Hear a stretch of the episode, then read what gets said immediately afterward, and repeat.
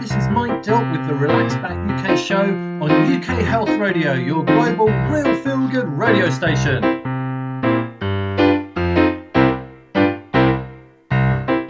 On the Relax Back UK show, we explore all kinds of health topics, so keep listening and enjoy the ride.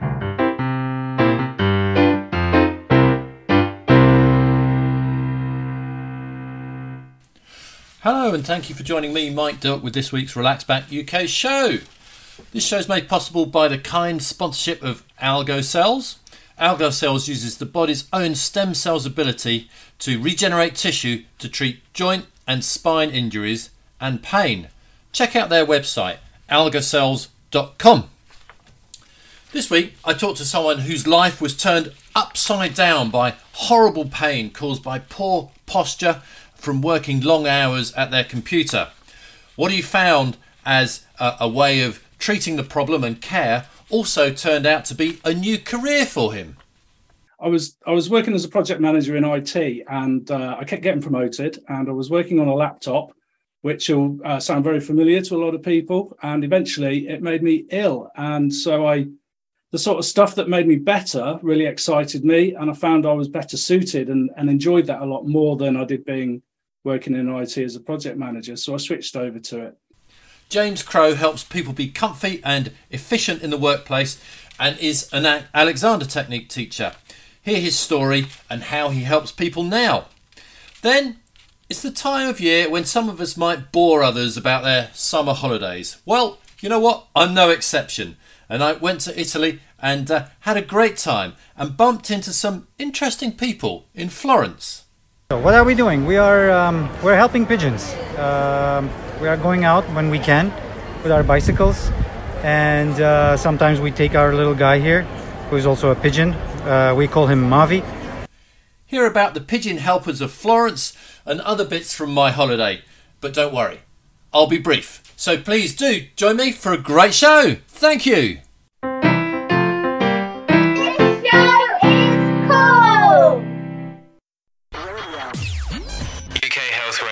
The station that makes you feel good.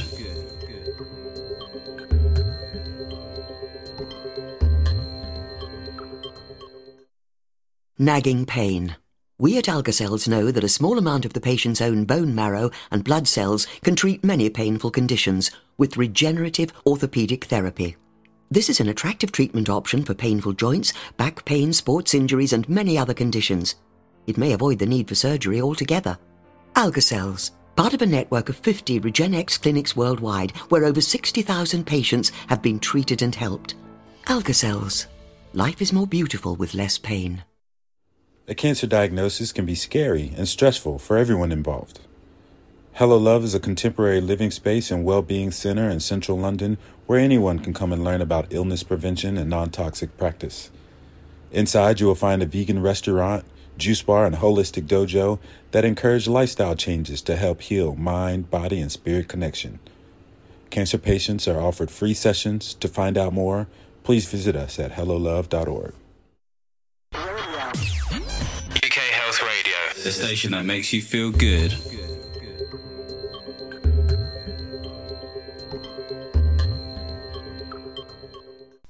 My guest James Crow does an awful lot, but essentially he tries to keep people in the workplace stay comfortable and effective and efficient. I started off by trying to summarize exactly what it is that he does. He is a posture expert. He's into posture. He can teach Alexander technique. He's the kind of go-to guy if you if you've got aches and pains and you're you're worried about how you're how you're sitting or or how you're you're doing all, all kinds of stuff. Um, so it, does does that kind of summarise what you get up to, James? Have I, have I given you a fair introduction? Yeah, I guess you have. You know, a lot of our listeners at the moment, some of them will be sitting, and I help people with how they sit, particularly if they get in pain. Some of them will be pottering around the kitchen doing all sorts of stuff. I help them become more aware of how they're doing the things that they're doing. So I bring them uh, more mindful awareness of their bodies. And then um, some of them will be working, and I help people work more comfortably and without pain as well. So they can be a bit more productive and a bit happier at the end of the day. Right. So, and, and what made you start this? I've got, I've got a suspicion you were kind of getting along with your life quite nicely. You had quite um, a, a, a good job, lots of responsibility uh, and lots of stress, and then all all of a sudden you were like one of your potential clients just now. Yeah, totally. I was um I was I was working as a project manager in IT, and uh, I kept getting promoted, and I was working on a laptop, which will uh, sound very familiar to a lot of people. And eventually, it made me ill, and so I, the sort of stuff that made me better really excited me, and I found I was better suited and and enjoyed that a lot more than I did being working in IT as a project manager. So I switched over to it. And you, right. will see that a lot in in therapists and other modalities, you know, yoga teachers, Pilates teachers, that they get into something because they need it, because they're imperfect, and then they enjoy it so much that they they decide that they'd rather do that as a career. So, what was your first port of call though? When when you kind of at, you were at the end of your tether, and uh, you were in the high octane world of uh, a very busy project manager. Did you did you kind of get hold of your GP? Yeah, I, I um I was very well paid at the time, so so I took the plunge and um, travelled down to Harley Street to see a specialist in work-related upper limb disorders or RSIs, arm pain, computer arm pain, um, and he, he took a look at me and he said, "Oh, you know," he, his note said, "Oh, James is a very nice man with a, a forward-jutting chin," which at, at, the time I thought was really weird, but um, I see later on that that was part of my problem. And he wrote me a big list. Do you need a things- forward jutting chin as a project manager?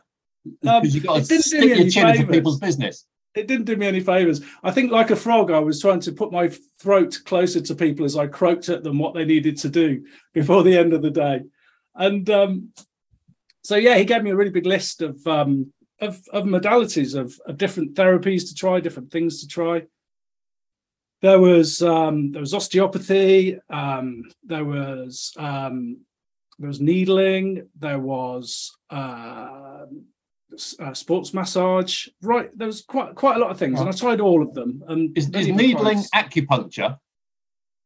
acupuncture? Yeah. So um, I work quite closely with phys- physiotherapists, and when they use needles, they tend not to call it acupuncture, so they will call it dry needling or needling, All right. so they don't get confused with um, with other people who do acupuncture primarily. So yes, acupuncture. Okay. and um, and right at the bottom of the list was Alexander Technique. And he gave me a beady look and he said to me, This is the one that will work for you. But I'd never heard of this, Mike. And so, you know, being a self assured young man that I was, I completely ignored him and, and worked my way down the list one at a time with varying degrees of success, but no resolution really to my to my arm pain. I could mitigate it, but it wouldn't go away.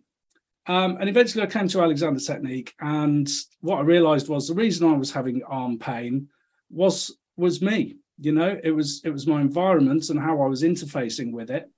And if I changed those, if I held my posture better, if I changed my environment so it was easier to work better, then the, the pain receded. And it did take quite a long time. Um, we talk about Alexander Technique teachers. They they teach a process or a a technique to people, um, and I was particularly slow in learning it. And and repetitive strain injuries and work-related upper limb disorders do tend to be quite intransigent. They take a while to Mhm. to resolve. So I stuck with it, and became fascinated by the whole process, and thought, wow, this is much more interesting than sitting on people's desks waiting for them to update a spreadsheet. And um, and so went off to do it, and the rest is history.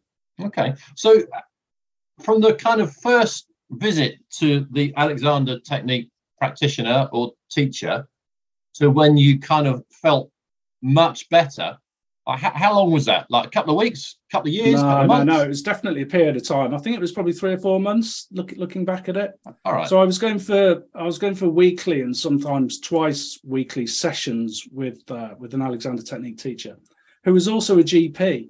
And I think looking back, that was probably the only reason I actually went was um, being quite close minded. I w- I wasn't willing to try things that I wasn't already convinced would would work for me. But the fact that it was a GP who was helping me was um, uh, allowed me to take it on board. you felt the fact Yeah. that they were a GP gave them a bit more uh, oomph behind them, as, as it were, a bit more horsepower in what they were more saying. legitimacy. Yeah, legitimacy. That's yeah, a bit exactly more the right word. legitimacy. and- Yeah. Yeah. a bit more horsepower. Yeah. Right. Yeah. But even so, so two or three months compared to a lifelong in pain, is, is nothing, is it? You know, it really is Yeah. nothing. It's a blink of an eye. Yeah, absolutely. It's um, Alright. it's. Um, I don't know. I, I guess I meet a lot of people who who have pain, and um, some people are always going to have pain. They, they are always going to have pain, and they're going to um, learn to live to deal with it. But I meet some people who you can just you can get them out of their fix relatively quickly, and all they need is is pretty much a dispassionate third party assessment of what's going on, rather than you know an outside look of saying, well, you know, you, you're saying that um, your working practices are perfectly fine, but I've just had a look through through a camera at you, and you're hunched over a laptop, and you you you positioned yourself like a like a like a scrunched up prawn over a tiny little screen, and and it's no wonder that you've got back and neck ache, or you know you've got these chronic pains. So yeah, uh, some things do take time to fix. You know, we, it takes time. The the damage that we incur by ha- using ourselves badly and having bad posture doesn't just occur immediately. It takes a long time and builds up, Yeah. and it can take time to unravel that as well. Actually, the, the number of times I, I've heard, oh, but I just bent down to tie my shoelace up.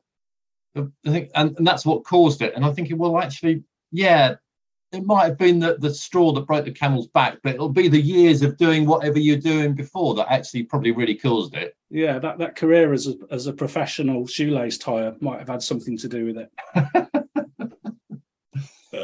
I want to. I want to. I'm, I'm going to pick your brains about Alexander technique uh, in detail. But first of all, I just want to mention uh, stress because your your job as a project manager, I, I can imagine it, you were under a fair amount of stress.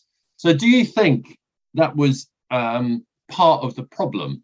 And in the people that you see, um, do you kind of see that as been a real, well, one of the issues, one of the causes, really? Yeah, yeah, definitely. Um, stress, but I kind of see it as a, as a cycle, Mike. Stress causes tension, tension causes pain, pain causes stress and tension, and you can get locked in that cycle. And Right. unless you can step out of it, it it tends to swallow you up. So, uh, I mean, you, you you can tell, give lots of people lots of great advice about posture, but I, I can imagine it's slightly harder if you see someone who's obviously stressed, and it, it, it might be their job, it you know, it could be their family life, it it, you know, it could be anything. Mm. Um, that's probably kind of harder to do something about, give advice about. I mean, do do you try and get involved in that side of things? Do you say, look, you need to calm down? Although that's Yeah, probably the worst I- thing I ever sh- to say to someone. I shout at them. I say, just you know, Yes. an aeroplane isn't going to crash into this room right now. You relax, and And if um, that doesn't work, you and just- that doesn't work. Have a stick and sort of hit them a bit. so Alexander Technique sessions or, or lessons, as it's often called, are very, very relaxing. And um, people who go to uh, things like massage or um, Alexander or reflexology or, or any of these other modalities will notice that after a, after a while they get in a relationship with their practitioner and they like to offload their daily problems. So we're not trained counselors, but it is quite a nice outlet for people to discuss the problems of, of that they're having day to day. And that in a nice relaxed environment where you're unwinding people's muscular stress does tend to help people release stress. So I, I have a little um, I'm not going to swear, but I have a little um, a little analogy that I say uh, to people, which is when you learn the Alexander technique, SHT tends to matter less.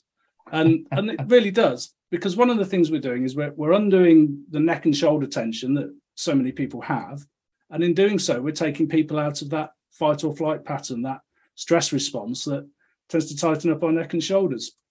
So when you release that tension, things do matter less. You know, you're less you're less on edge, you're less stressed. Okay, so you so we- we've got to the point where you learnt the Alexander technique and realised it worked for you. Then you became a teacher, a practitioner.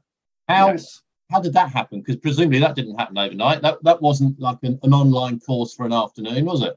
No, no, it wasn't two hours and a certificate but PDF straight afterwards. It was um, it was a three year training course um, in wonderful Kendal in northwest England. It was absolutely beautiful there in, in the summer and uh, autumn and spring, and absolutely horrendous in the winter. Um, as a town, it's quite a tourist town as well. So Kendal empties in the winter. So not only is it bleak and black with with horizontal rain, but there's there's no one there either. But we had a, I had a lovely three years learning the Alexander technique. Um, met some fantastic people at the Was this full time study? Tech- Three years full time. It's it's classed as full time, but frankly, it's it's as close to part time as it could be. So I think it was you know somewhere in the region of twenty to twenty five hours a week, something like that. I can't remember exactly, All right. but yes, it was. Um, I think a couple of people managed to hold down jobs and take their training, but the majority of people who go on to train to be Alexander teachers need to take two or three years out to do it. Okay. So so this is quite a commitment. yeah, it's a, it's a massive commitment, and um, I don't know, Mike. Like, life's an adventure, and it's really it's becoming more and more popular now for people to change roles and change careers. And it used to be very, um, you know, you you become a cobbler and you'd be a cobbler f- for the rest of your life. Or um, nowadays, people do like to change around a bit, and I've always been acutely conscious of the passage of time. I think partly because my own brain doesn't tend to register it in the short term. So all of a sudden I'll realize that five or 10 years have passed and, and I haven't seen it happen. And Right. so I do like to make the big jumps and say, right, okay, well, I've been X. You know, I was a, I was a nightclub manager for many years and I did that, or I've been a, a computer um, help desk person, or I've been a project manager and I've been a, a therapist. And no doubt, and, and now I'm an ergonomist, and no doubt sometime before I retire, I'll, I'll be something else. I don't know, a space pilot or a, a balloonist or a, a professional shoelace tire, whatever it is, whatever takes my fancy. No, all right. I, I, I, I must say, I, I do like that kind of uh, approach. Um, but back, back to the Alexander technique. Um, if I was to come to you, all right, with a, a pain in the neck or whatever, whatever it might be, what, what, what actually happens? You know, first time we meet. Oh, help me, James! I've got an awful pain in the neck. What happens next? Yeah. So um so what I like to do is I like to do a sort of 10 to 15 minute stage show demonstrating bad posture to people. And then I regret that immediately afterwards because demonstrating bad posture can often lead to, to uncomfort, discomfort and pain. um, and and then I will I will guide um, the individual through. Generally, we start on lying on a table, like a physio's couch or a massage couch.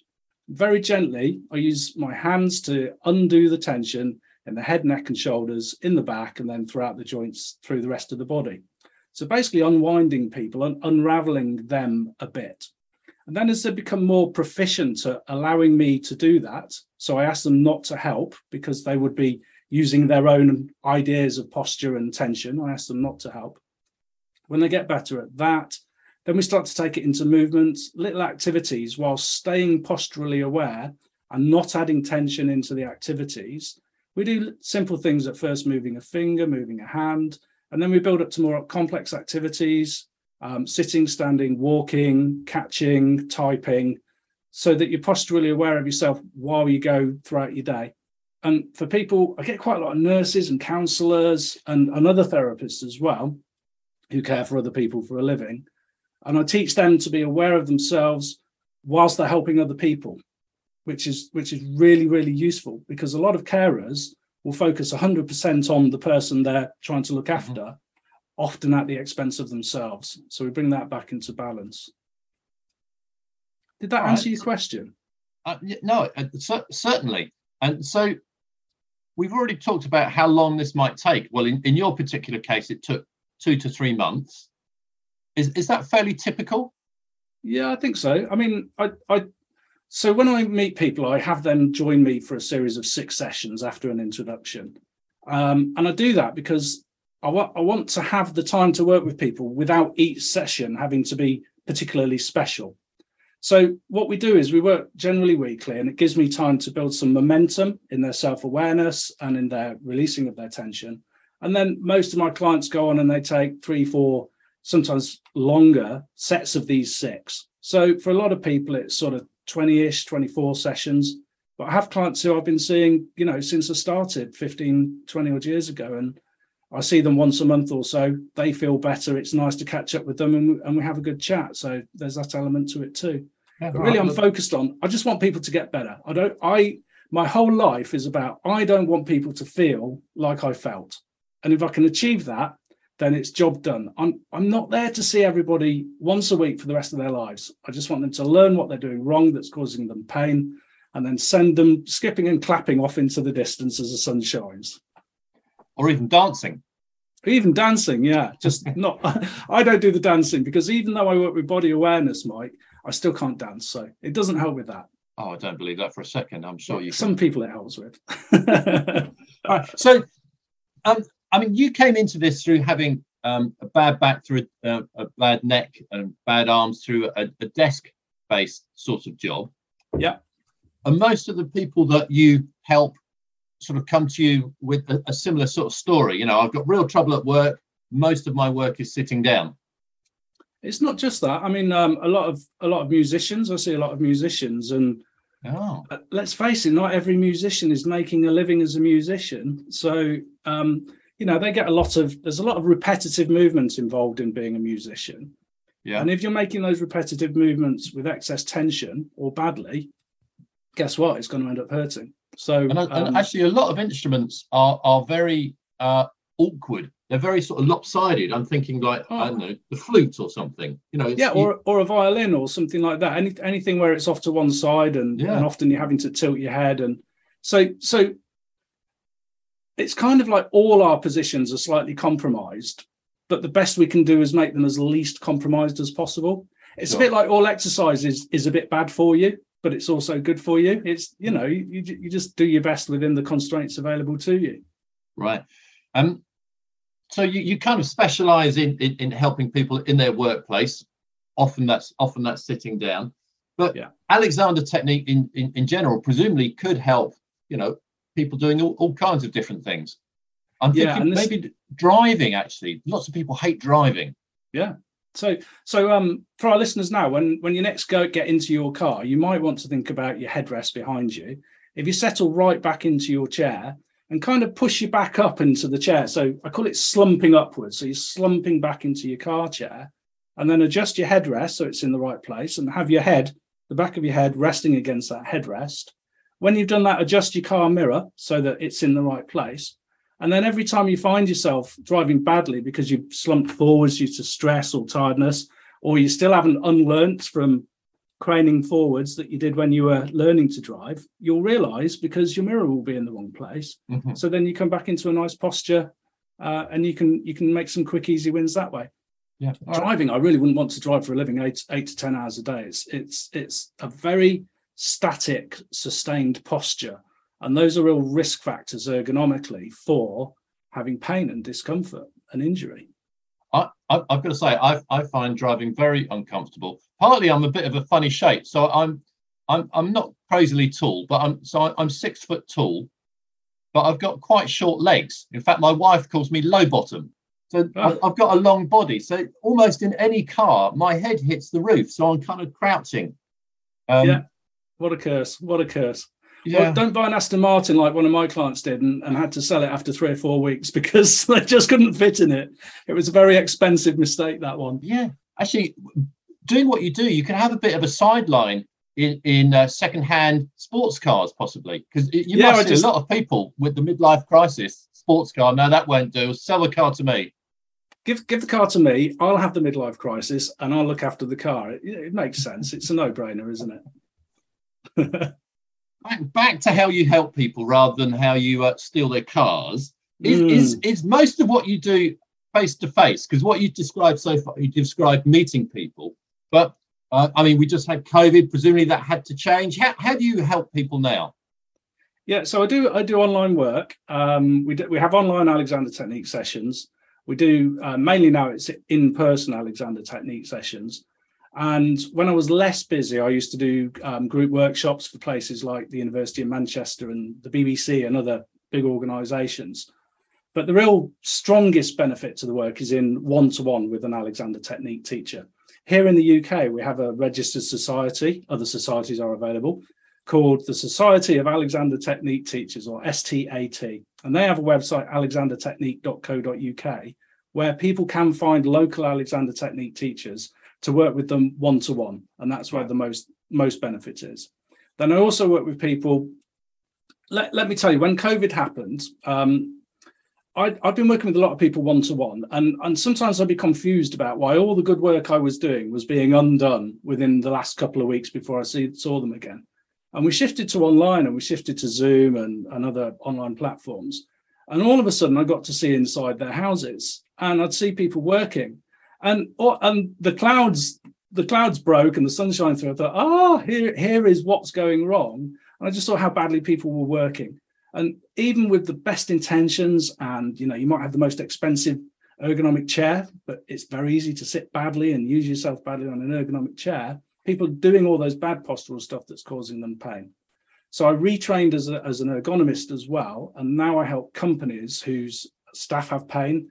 Help a lot of solopreneurs and, and individuals, um, those those sort of people who work for themselves now, the gig economy, I think you'd call it, mm-hmm. who who just work from home. And of course, the difference between home and the office is in an office, there is um, there's a legal responsibility for ensuring that your staff are okay. And whilst the same is true in home offices, that really isn't rolling out very well. And a lot of people who work for themselves just want to get the work done. And they know that they could be set up better and they could have, when we say ergonomics, I mean your desk, your screen, your keyboard, your mouse, your chair. How are they all fitting together? And most importantly, how are you fitting into that? So what I do now a lot on on remote ergonomic assessments. Um, and when I say ergonomic, um, I hope people understand what that means because a lot of people still haven't. It's, well, exp- it's explain what it means to you. So there are a million different definitions. What it means to me is how I fit myself to the environment and how I fit my environment to me. So you could go to the gym, you could work out for two hours a day, do everything that you wanted to try and improve your posture and have massage and you know, have physiotherapy and chiropractic and osteopathy. And then you could go back and sit at your home office desk, scrunched over over a laptop that isn't at the right height, without the right keyboard and mouse, on a bad chair, because you've never got round to improving it. And your posture and your pain are going to suffer, no matter what you do externally to that. So there's there's a there's an overlap between having the time to look after yourself and making sure you sort out your environment as well and and I like to do there's there's three parts to it. There's there's the body. Can you look after your body? There's the brain. Can you take breaks? Can you stagger your work properly? Can you task rotate? Can you look after your eyesight? Can you keep your stress low? And then there's your space, the ergonomic environment around you. Is is it configured right for you? Because one size does not fit all.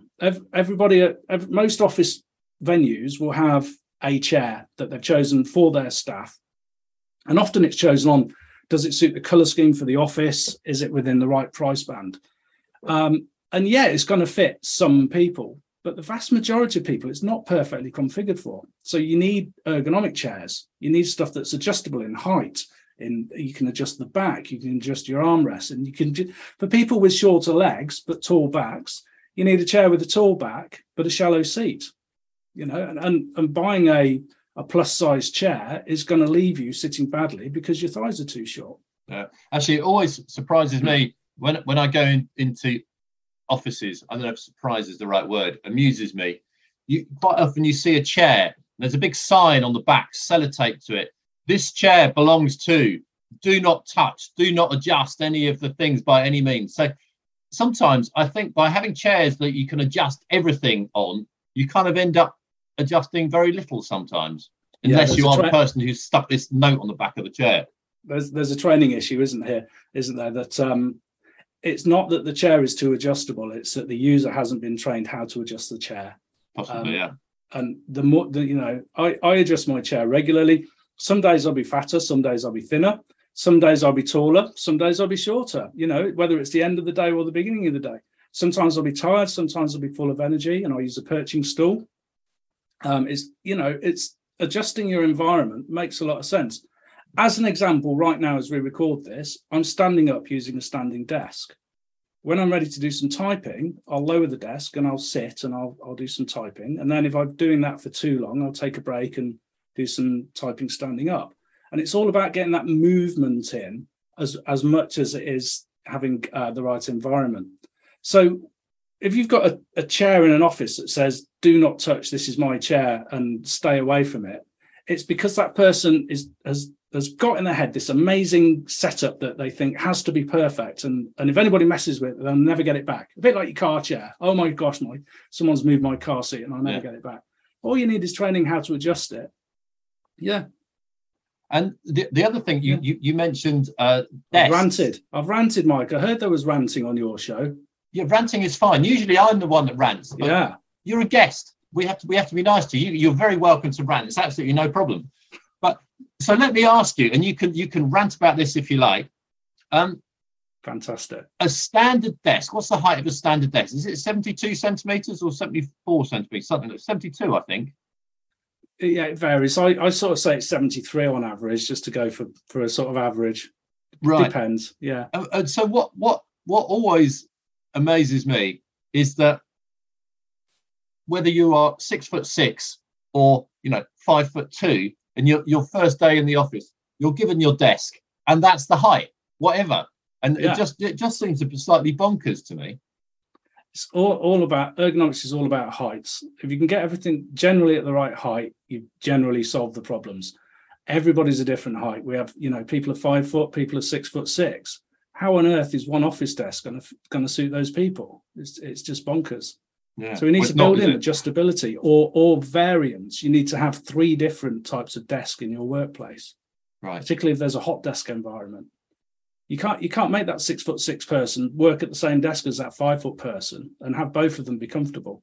No, no, it's not possible. Well, so I mean, I, I you, you said you've got a desk that goes up and down. So so have I. Mm. You know, I, I like desks that go up and down.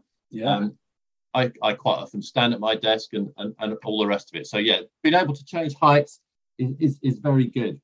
It's No. nouveau riche, Mike. Having having your own adjustable desk is nouveau, nouveau riche. It's it's it's the new way forwards, and you, I can't help but show it off to everybody because Yeah. it just Well, it makes I mean, isn't better. that long ago that having a desk that changed height was kind of looked upon as witchcraft? Yeah, So I, I, I think we are making progress. yeah. I'm glad, I'm glad we are making a lot of progress, and a lot of companies are putting a lot of thought and a lot of effort into how can they look after their staff, but not all. And No. the sort of companies who are who are paying near minimum wage and they they just don't want to spend the money on looking after their staff ergonomically are doing themselves a disservice because they're not getting the same productivity out of those staff. You know, Well, the most it- important thing very often that a company has is the people that work for it. So, you know, yeah, it's the most expensive item, isn't it? yeah, without them, they're just, you know, a few desks and a few chairs, which Yeah. Unless you're a furniture sales room, in which case you've probably got the right setup. yes. Um, well, that's another story. That's a whole whole other topic. Let me ask you, and this is so. This is probably an impossible question, but I, I'll, I'll ask it anyway, as to kind of finish it, uh, to, to finish off. Is there a most common desk issue that you come across? And if so, what is it? Yeah. Okay. So, so the the most common desk desk issue is the height of the screen. Um, a lot of people are working on laptops, and they assume because it's a portable computer, it's it's safe to use just on the desk, and it's not because you have to pull down and you have to crane down to see your laptop screen. Um, a lot of monitors um, aren't adjusted to the user, or they're not adjustable. So that the simplest thing that you can do to improve your ergonomics is to get the top of your monitor up to the same height as your eyes, and you can do that with with. I use J. I always recommend Jamie Oliver cookbooks because that's what- you know everybody's got dozens of Jamie Oliver cookbooks, and they're great for raising your screen. If if your screen is too too low for you, raise it up. If your screen is too high for you, you need to raise yourself up. And in doing so, that might mean you need a footrest or something to support your feet while you're sitting. But you know, so vis- ano- vi- vision's our primary sense, and posture is a function of vision and reach. So you know, yeah, yeah. All right, excellent. Well, my computer, as we speak, is on a couple of wooden blocks. So uh, I, I feel a bit, I feel a little smug now. I'm doing the yeah, right thing. Gold gold star, Mike. Gold Yeah. star. Right, look, James, if people are listening to this and thinking, yeah, you know what? I think I could do with a bit of help uh, from James, either with Alexander technique or or help with ergonomics in the office, that kind of thing. How can they uh, get hold of you or find more information? Thanks, Mike. My primary website is posturestars.com. That's www.posturestars.com. And that's where I help companies and individuals to sort out their ergonomic and their pain issues. Then I have a secondary website called alexanderplus.com. That's www.alexanderplus.com. where I do um, Zoom for Alexander Technique, and I also where we arrange my local Alexander Technique sessions. And I live in Greater Manchester in the northwest of England. People travel to see me from as far afield as uh, Liverpool and down into Derbyshire and up into the north as well. So I love meeting new people. If anybody wants to try an Alexander Technique session out, I'd be delighted to have an introductory session with you and show you what it, what it's all about. And if you're a company and you know your staff are sitting badly and you know there's stuff that you could improve about it, or you have staff who might be going off with sickness or illness, which is very expensive, I can help with that as well. And I really enjoy going into companies' workplaces and or zooming their staff to to make their life a lot less painful and a lot more productive. All right. That's my plug, Mike. Excellent. No, good plug. Thank you very much indeed for chatting for a few minutes, James. It, it's much appreciated. So many thanks. Thanks for having me. It's been loads of fun. Cheerio.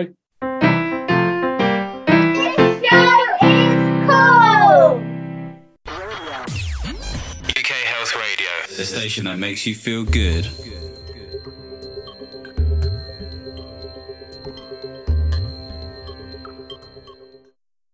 Nagging pain.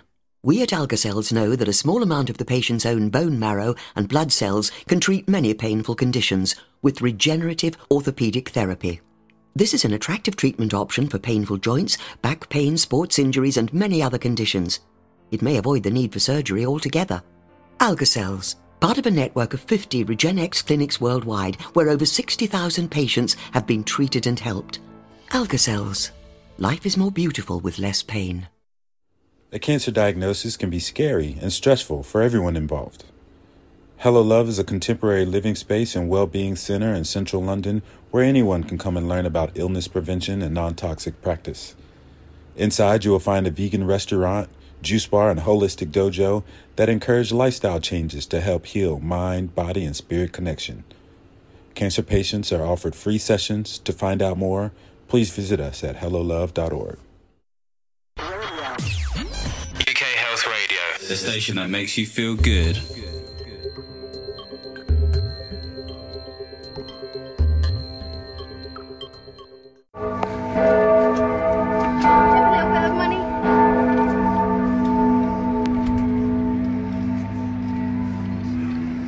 Okay, I'm up on the top of the Duomo.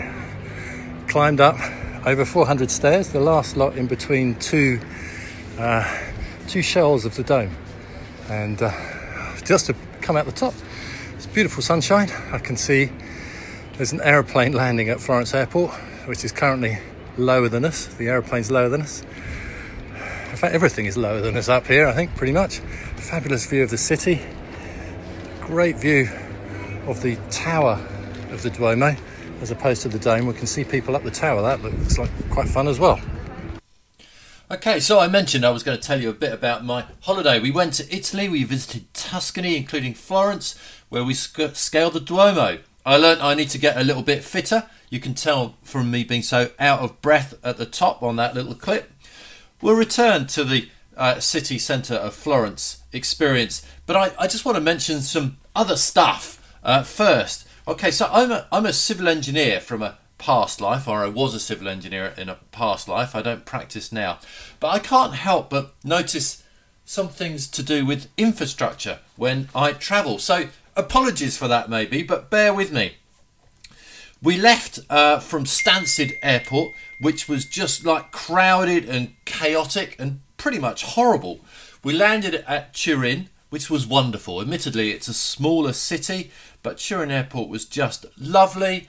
The roads were great. Picking up the hire car was absolutely no problem. As you heard, we went to Florence, and I must admit, I was kind of dreading driving to Florence. My thought was that it's kind of crazy and chaotic, and Italian drivers are a bit crazy, but that wasn't the case at all. There was a fantastic park and ride uh, just on, on the outskirts of Florence.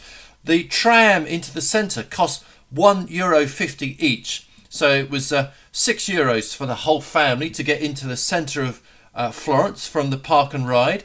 Uh, the tram f- from the park and ride uh, was clean and air conditioned, and every six to eight minutes it was just wonderful. Parking for all day cost eight euros. So as a result of it being sensibly priced and comfortable to, comfortable to use, people actually do use it. I really couldn't help thinking that we could do with a bit of that in London in some similar ways. Admittedly, London is a larger city, but you know, th- there's nothing like that at all. Then, when we got home after a couple of weeks in Italy, we landed at, at Gatwick, um, and then the train from Gatwick to St Albans, where we live for the family, was fifty-one pounds. You know, that's not the six euros to the centre of town. Admittedly, the journey was a little bit further, but fifty-one pounds to get home. I thought, yeah, welcome home, back to the UK. Anyway, uh, I do like where I live, but I certainly enjoyed my holiday in Italy. So, and I do like Florence. So let's get back to Florence after the Duomo trip.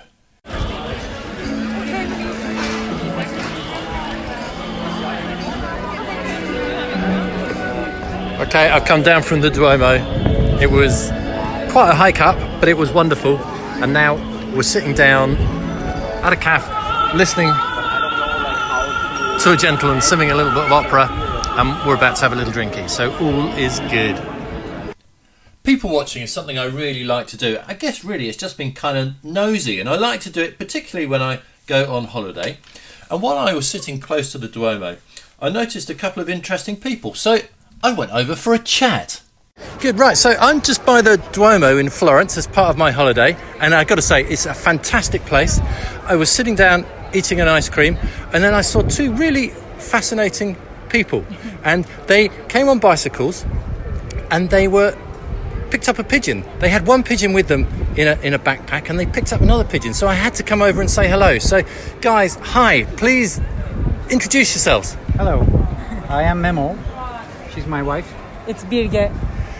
fascinating to meet you both. So please, can you just tell me um, what you're doing and why you have like one pigeon in, in, a, in a box and you're looking after or seem to be looking after other pigeons? So what are we doing? We are um, we're helping pigeons. Um, we are going out when we can with our bicycles, and uh, sometimes we take our little guy here, who is also a pigeon. Uh, we call him Mavi, and we are looking. And uh, you say Marvy had a broken wing and you helped Ma- him. Mavi had a broken wing. Yes, uh, he appeared in front of us one evening um, w- when he was in supposed to be yeah, yeah. here in Florence when he was supposed to be sleeping, and we saw and it was like uh, wow, what's wrong with this guy in this hour, like uh, almost midnight, and uh, we picked him up, went home, uh, took it to the vet, and then apparently it had a broken wing, can't fly again, so we adopted him. Um, I hope he has a happy life. Other He than loo- that- looks fine to me. He looks pretty happy. And he has his wife. Yeah, the wife is like a toy pigeon. Yes. Just for But company. he, Toy pigeon. but he doesn't know. It. Okay. Anyway, so you know we are. So what, what started your interest in wanting to look after pigeons around the Duomo in Florence? Well, um, we were, you know, like under lockdown during COVID times, and um, there's a, a, pair of uh, pigeons that uh, started uh, coming to our windowsill, and we started giving them food, and um, you know, we started observing them because we had nothing else to do. So we started to, to study a little bit. We started to read a little bit, and then uh, all of a sudden we realized that they're not like uh, rats with wings that many people. Lots of people say that, don't they? yeah, that yeah. exactly. Um, and that's that's a very uh, mis, mis, uh, misunderstood um, reality because uh, they are in fact you know like uh, quite um, quite um, Domestic animals. d- yeah domestic animals and like they're they're they're quite um, Can, so can you tell different ones apart? When you come here, do you, do you recognise different pigeons ever?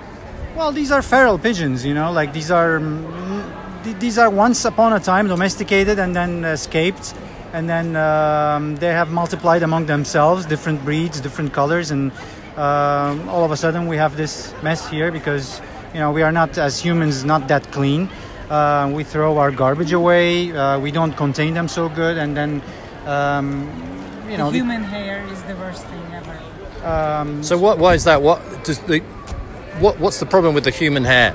Because these animals like to find food. They're walking on the streets and like they have a tendency to how do you say turn around Tu- themselves. turn around themselves. Yes. And just It's like the, the classic sort of pigeon strut. They're always Pigeon- turning round and pigeon round, aren't and they? then Yeah. when there's exactly. some like human hair on the ground, they just take it and like in like 10 seconds they, they can strangle Okay. their yeah entangle, entangle uh, both both their feet. both Yeah, their feet exactly. and in time it becomes um, gangrene you say no exactly. So Gang- gangrenous. It cuts Yeah. the blood flow to the foot blood and becomes flow gangrenous. Very, very, yeah um, they um, they suffering. lost their fingers or even whole feet so if we can catch one in an early stage it's great we clean it and then he will never have like um, problems regarding that thing again Okay. but sometimes unless of course catches another one. Yeah, yeah. yeah So this, so this is fantastic. So do, do other people care for the pigeons here, or, or is this kind of your thing? Unfortunately, not really. You know, like it's it's um,